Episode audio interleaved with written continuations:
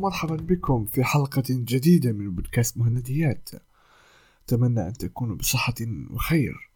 أعرف لقد مر وقت طويل منذ أن فتحت المايك وتحدثت هكذا.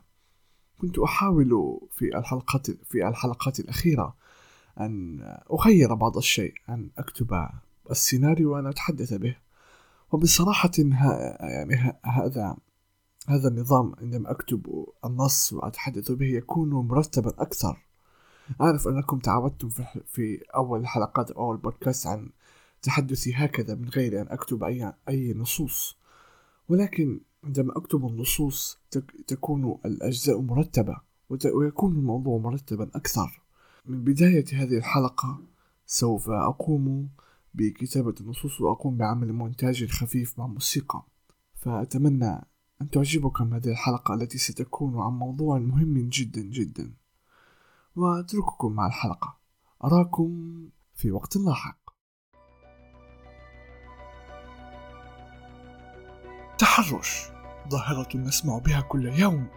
ولا يمر يوم إلا ونسمع عن قضية تحرش. فما هو التحرش وما أسبابه وأنواعه؟ أنا مهند الحراني.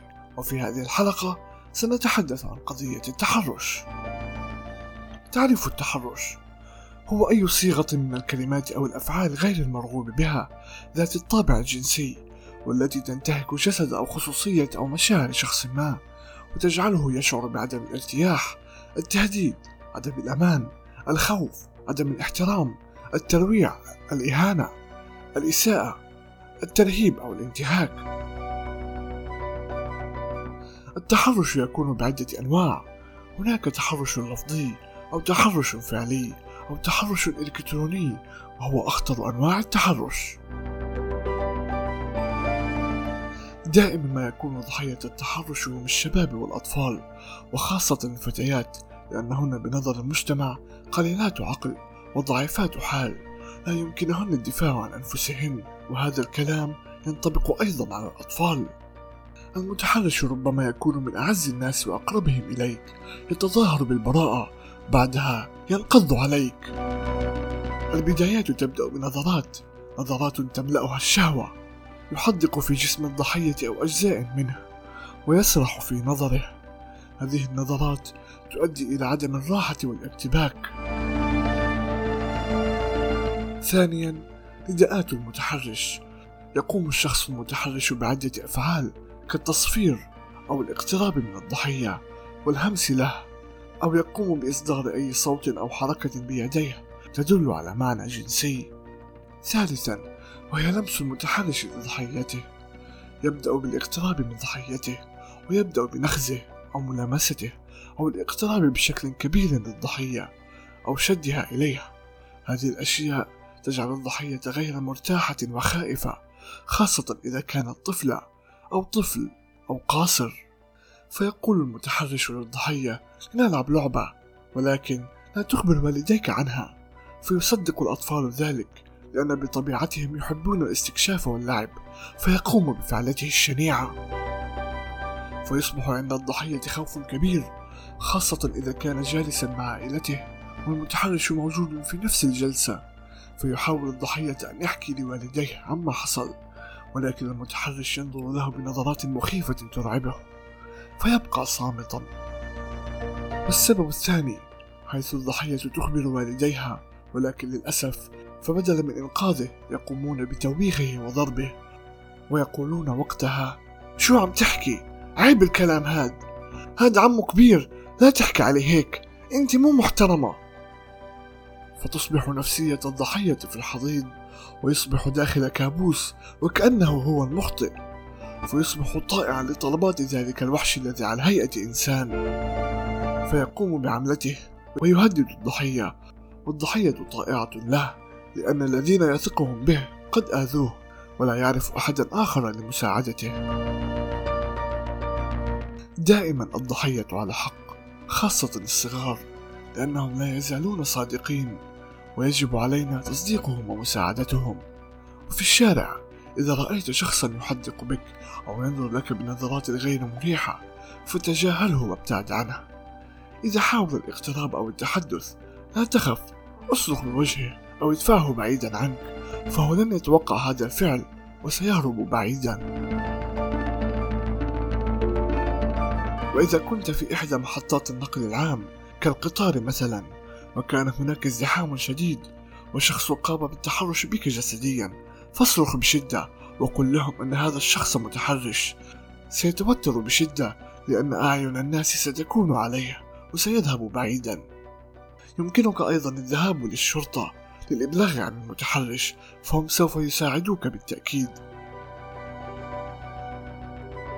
ومن أفظع أنواع الحلول التي يقوم بها الناس هي تزويج بناتهم للمتحرش أو المغتصب بحجة الستر. وهذا أسوأ أنواع الحلول. لأنه يعطي فرصة للمتحرش بالقيام بأفعاله الشنيعة بكل أريحية بحجة أنه زوجها. وهي ستظل في رعب دائم. ستسوء صحتها النفسية والجسدية. وربما يؤدي ذلك إلى الانتحار أو الهروب. وأيضا أحد الحلول المؤسفة والفظيعة هي قتل الفتاة. بعد أن يقوم المتحرش بفعلته الشنيعة ويعرف الأهل بذلك فلا يقومون بأي شيء للمتحرش بل يقتلون الفتاة البريئة بحجة الشرف. وكم قضية سمعنا بها بسبب ذلك ودائما ما تتحول للرأي العام ولكن قليل منها من يتم محاسبته. لأن الشعب العربي للأسف شعب ذكوري بحت. يرى بأن الفتاة مجرد أداة فقط وأنها بلا قيمة للأسف. أصبحت قلوب الناس كالحجارة بل أشد قسوة. يقتل ابنته بكل دم بارد حتى يبيض وجهه أمام الناس. لا يدرون أن عذابهم عند الله عسير. إذا كنت تتعرضين للتحرش أو الابتزاز اذهبي لحقوق الإنسان أو حقوق المرأة فهم سوف يساعدوك بالتأكيد. والآن نصل لأخطر أنواع التحرش وهو التحرش الإلكتروني. تعريف التحرش الإلكتروني. هي القيام بإرسال التعليقات الرسائل أو الصور الفيديوهات غير المرغوب بها أو المسيئة أو غير اللائقة عبر الإيميل أو الرسائل الفورية. ووسائل التواصل الاجتماعي المنتديات المدونات عن مواقع الحوار عبر الإنترنت أو عمل مكالمات هاتفية أو إرسال رسائل نصية تحمل اقتراحات أو تهديدات جنسية. في هذا النوع من التحرش يكون المتحرش مرتاحا جدا لأنه خلف الشاشة ولا أحد يمكنه إمساكه عندما يقوم بفعلته. يذهب للضحية يقوم بتهديدها بصورها. ربما تكون هذه الصور مزيفة أو يقوم باختراق هاتفها أو حاسوبها ويقوم بتشغيل الكاميرا والتجسس عليها وتهديدها وابتزازها بالصور ومقاطع الفيديو يهددها بإرسالها لعائلتها ونشر المقاطع والصور على المواقع الإباحية.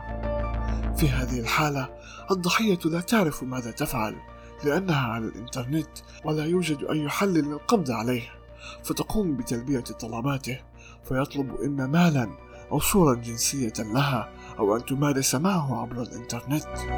ولكن أصبحت هناك بالطبع في كل دولة مكافحة التحرش الرقمي والجرائم الرقمية. ابحثي عن رقمهم وتواصلي معهم. سوف يساعدونك على القبض على هذا المجرم فهو لا يعلم أنه سوف يتم كشفه في النهاية. إحدى الشركات التي يمكنك التواصل معها هي شركة سايبر وان. وهي مختصة بالجرائم الإلكترونية سأضع رقمهم الواتساب في وصف الفيديو ويمكنكم أيضا التواصل مع المهندس أحمد بطو على الإنستغرام بأي قضية أو ابتزاز إلكتروني فسوف يساعدكم بالتأكيد سأضع اسم صفحته أيضا في وصف الحلقة أخيرا وليس آخرا لماذا الإنسان يصبح متحرشا؟ ما سبب ذلك يا ترى؟ الأمين العام أنطونيو غورتيش يؤكد التزامه التام بسياسة الأمم المتحدة المتمثلة في عدم التسامح على الإطلاق مع التحرش الجنسي مرجعا أسباب التحرش إلى الثقافة الذكورية التي تدخل الحكومات والقطاع الخاص والمنظمات الدولية وحتى بعض المجالات في المجتمع المدني وفقا للمتخصصين في مجال حقوق المرأة وخبراء نفسيين أنهم صرحوا أن التحرش الجنسي له عدة أسباب أولا الاضطراب السلوكي للمتحرش ومعنى ذلك أن المتحرش ليس مريضا نفسيا بل إنسان ذو سلوك مضطرب بصرف النظر عن عمره أو مستواه الاجتماعي والثقافي بل هو شخص مدرك لأفعاله ولكنه يعاني خللا يجعله يتصرف بعنف اتجاه الآخرين. ثانيا ردة فعل المتحرش بحسب الدراسات فإن العدوان الذي يمارسه المتحرش يكون كرد فعل لعدة أسباب منها أسباب بيولوجية مثل ارتفاع معدلات التلوث البيئي مما يسبب ميلا إلى العنف كما توجد أسباب نفسية واجتماعية وسياسية مثل التفكك الأسري والزحام والقمع أو الحرمان من الاحتياجات الأساسية. ثالثا الكبت الجنسي وصعوبة الزواج. في بعض المجتمعات وخاصة المجتمعات العربية يكون من الصعب على الشباب خاصة أن يتزوجوا إما بسبب البطالة الشديدة وعدم توفر فرص العمل أو أن يقوم أهل الفتاة بطلب مهر باهظ وغير منطقي لا يستطيع الشاب أن يقدمه فهذا يجعله مكبوتا أكثر. رابعا التربية غير السليمة. من ضمن أسباب التحرش غياب للضمير والمبادئ والتربية الصحيحة حيث يصبح سلوك الشخص مائلا لكل أشكال العنف بشكل عام. منها التحرش الجنسي. خامسا الشعور بالانكسار المتحرش بسبب الاضطرابات النفسية التي يعانيها يشعر دائما بالانكسار. لذلك فإن ممارسة التحرش تشعره بلذة مؤقتة ليس فقط من لمس جسد أنثى أو مغازلتها بكلمات ذات إيحاءات جنسية بل من فكرة التعدي والقمع والشعور بالتفوق على من لا حيلة له. فكلما انزعجت الضحية وأظهرت امتعاضها وأذاها من هذا الفعل شعر هو بمتعة أكبر. سادسا تواطؤ المجتمع. مما يدعم شعور المتحرش ويشجعه على تكرار فعلته مجددا هو ردة فعل المجتمع المتساهل والمؤيد للمتحرش كما ينظر إلى الضحية على أنها الطرف الأضعف وهو ما يعكس التمييز ضد المرأة. التحرش له تأثيرات كثيرة. لا تلاحظها الضحية في أي وقت قريب ومنها التوتر والقلق الكآبة وصعوبة في التركيز صداع وأرق واضطرابات في النوم اضطرابات في الطعام تعب وأعياء ونوبات هلع وتعاطي المخدرات والتفكير في الانتحار. فقدان الثقة بالنفس وتقدير الذات وفقدان الثقة بالآخرين الكوابيس والإدمان على الكحول. الانسحاب والانعزال فقدان الوظيفة أحيانا وبالتالي فقدان الدخل الغضب والخوف والإذلال والشعور بالإثم والعار والعنف والعجز وفقدان السيطرة. انخفاض مستوى الأداء الدراسي أو العملي وزيادة التغيب خوفا من تكرار التحرش فقدان الرغبة أو الدافع للحياة. بعدما تتعرض الضحية للتحرش وبعد الانتهاء منه تبقى آثاره موجودة ولكن له علاج. أولا علاج التحرش الجنسي نفسيا؟ عندما تتعرض للتحرش مثل ما ذكرنا في السابق تكون لدى الضحية رغبة بالانفصال عن الحدث إبعاده عن ذاكرته ومحاولة نسيانه تماما ورغم ذلك تفشل مجهوداتها في تخطي الأمر نفسيا. لذلك عليك اتباع الخطوات التالية. إدراك اضطراب ما بعد الصدمة. في البداية يجب أن تعرف الفتاة أن بنحو من 20 إلى 40% من الذين تعرضوا للتحرش يعانون مما يعرف باضطراب ما بعد الصدمة. وتظهر هذه الأعراض في شكل اضطرابات النوم الخوف الشديد الانزعاج التوتر وأيضا إصرار الذاكرة على إعادة الحادث أكثر من مرة وتذكره.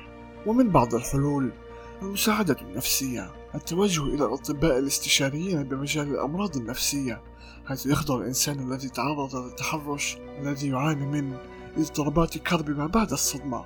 إلى نوعين من العلاج. الأول هو العلاج الدوائي والذي يهتم بإزالة آثار القلق والخوف وقلة النوم والتوتر جنبا إلى جنب مع جلسات العلاج النفسي. ثانيا تمارين الاسترخاء. في جلسات العلاج النفسي يبدأ الطبيب في إزالة التوتر الذي تعاني منه الفتاة ويتم التدريب عبر تمارين الاسترخاء لإخراج المريض من التوتر. فإذا كان هناك اضطرابات في النوم فيتم استخدام أشكال مختلفة من التمارين. ثالثا استعادة الثقة بالنفس.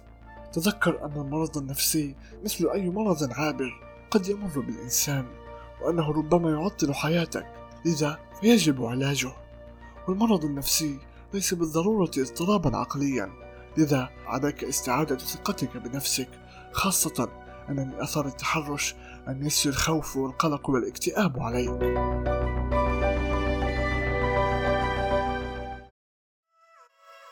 الآن فقرة الجواب عن سؤال حلقة اليوم والتي شاركتكم بها على الإنستغرام. يمكنكم أيضا مشاركة والتفاعل والتواصل معي على منصة الإنستغرام وهي مهند فويسز. تجدون اسم الحساب في وصف الفيديو. وأيضا يمكنكم التفاعل وإرسال الرسائل على منصة أنكور وسبوتيفاي على هذه الحلقة. سؤال حلقة اليوم كان ما أسباب التحرش من وجهة نظركم؟ وما أخطر أنواع التحرش؟ سأقرأ الآن ردودكم. تقول صديقتنا رانيا أخطر أنواع التحرش هو التحرش في الشارع واللي يخليني مستغربة يتبلون حتى متزوجة ومتسترة وهنا تقصد أن الفتاة تكون متزوجة ومستورة ولا يزال هناك تحرش وهذا يدل على أن التحرش ليس له سبب في اللباس بل السبب في الفكر. تقول صديقتنا آية معاوية تفكير المجتمع الشرقي اللي بيدعم الرجل مهما عمل ما عليه لوم لأنه ذكر. يعني من الآخر التحرش أساسه مجتمعي. وجهة نظر جميلة وحقيقية للأسف. تقول صديقتنا غفران أولا بحب أثني على الفكرة الجميلة. أحسنت يا مهند. وإن شاء الله مزيدا من الأفكار والإبداعات. شكرا لك كثيرا على هذه الكلمات الجميلة يا صديقتي. تستكمل. المجتمع بيدعم الشباب. ومديهم حرية زيادة عن اللزوم. المثل بيقول من أمن العقوبة قلل الأدب. وأكيد التربية والأهل عندهم دور كبير لأنه أي شاب تلقى تربية صحيحة هيحترم نفسه ومستحيل يغلط حتى لو المجتمع ما راح يحاسبه. صحيح التربية لها دور جدا في نشأة الإنسان. ويقول صديقنا إسماعيل إيش ما كانت الأسباب في النهاية السبب الرئيسي هو نقص الوعي الديني سواء بالتربية أو بالأسلوب. وجهة نظر جميلة للأسف أصبح الشباب يبعدون عن دينهم شيئا فشيئا ولا يعرفون أن هذا الفعل حرام وأن يشعروا بأن الله يراقبهم ويحسون بمخافته. فلا أحد من ممكن أن يراك ولكن الله سبحانه وتعالى يراك في كل حين. يبعدون ربما بسبب سوء التعليم أو أن التعليم لا يوصلون الرسالة للمتلقي بشكل جيد. وهذه إحدى موضوعات الحلقات القادمة فترقبوا لها. تقول صديقتنا فويد أسباب التحرش هو عدم ضبط النفس والأنانية وتفكير الشخص بنفسه فقط. أخطر أنواع التحرش هو التحرش بالأطفال. الكل ممكن تجيهم أمراض ومشاكل نفسية. بعد مرورهم بشي زي كده بس الأطفال ممكن تجيهم مشاكل أخطر وأقوى من الكبار بنظري لأن الأطفال لا يزالون في سن التعلم والبناء يصبح الضرر عليهم أكثر. وربما هم أيضا يصبحون متحرشين عندما يكبرون بسبب طفولتهم. وأخيرا تقول صديقتنا آلاء غياب للضمير والمبادئ الأخلاقية الصحيحة يمكن أسباب نفسية وعائلية والقمع داخلهم. الإغراءات واللباس ومدري إيش كلها أسباب تحرش. لا لا حتى المتغطى تتعرض للتحرش. صحيح كل هذه الأسباب ممكن أن تؤدي للتحرش واللباس بعض المرات ليس سببا للتحرش. وتقول صديقتنا الأميرة دروز أن الجهل وقلة التوعية بلس الثقافة أحيانا يكون المتحرش متخلف من غير ذا كلها أحس بسبب تهاون المجتمع. صحيح المجتمع يتهاون مع المتحرش ولا يقمعه وهذا يزيد من تشجيع المتحرش للقيام بفعلته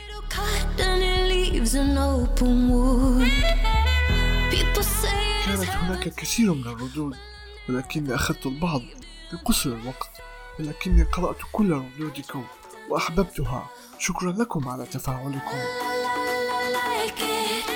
وفي الختام التحرش مهما تعددت أسبابه فهو يبقى جريمة يحاسب عليها القانون ولا يجب التساهل معها والإبلاغ عنها حتى يصبح مجتمعنا مجتمعا آمنا.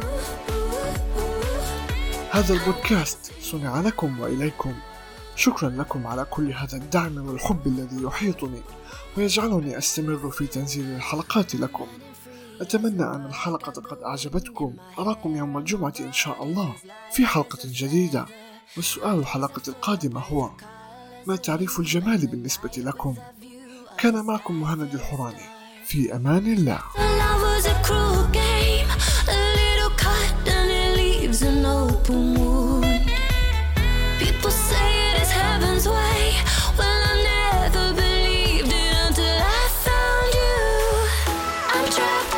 A spell.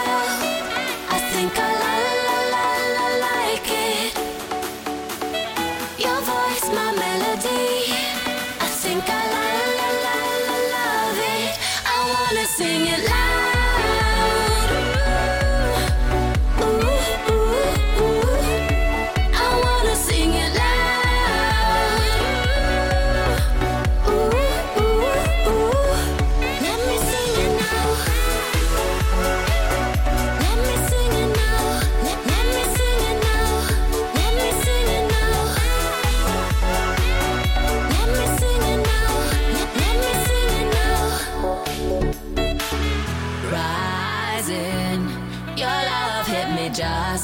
alignment. Just alignment. Trying to put away, but you are magnetizing.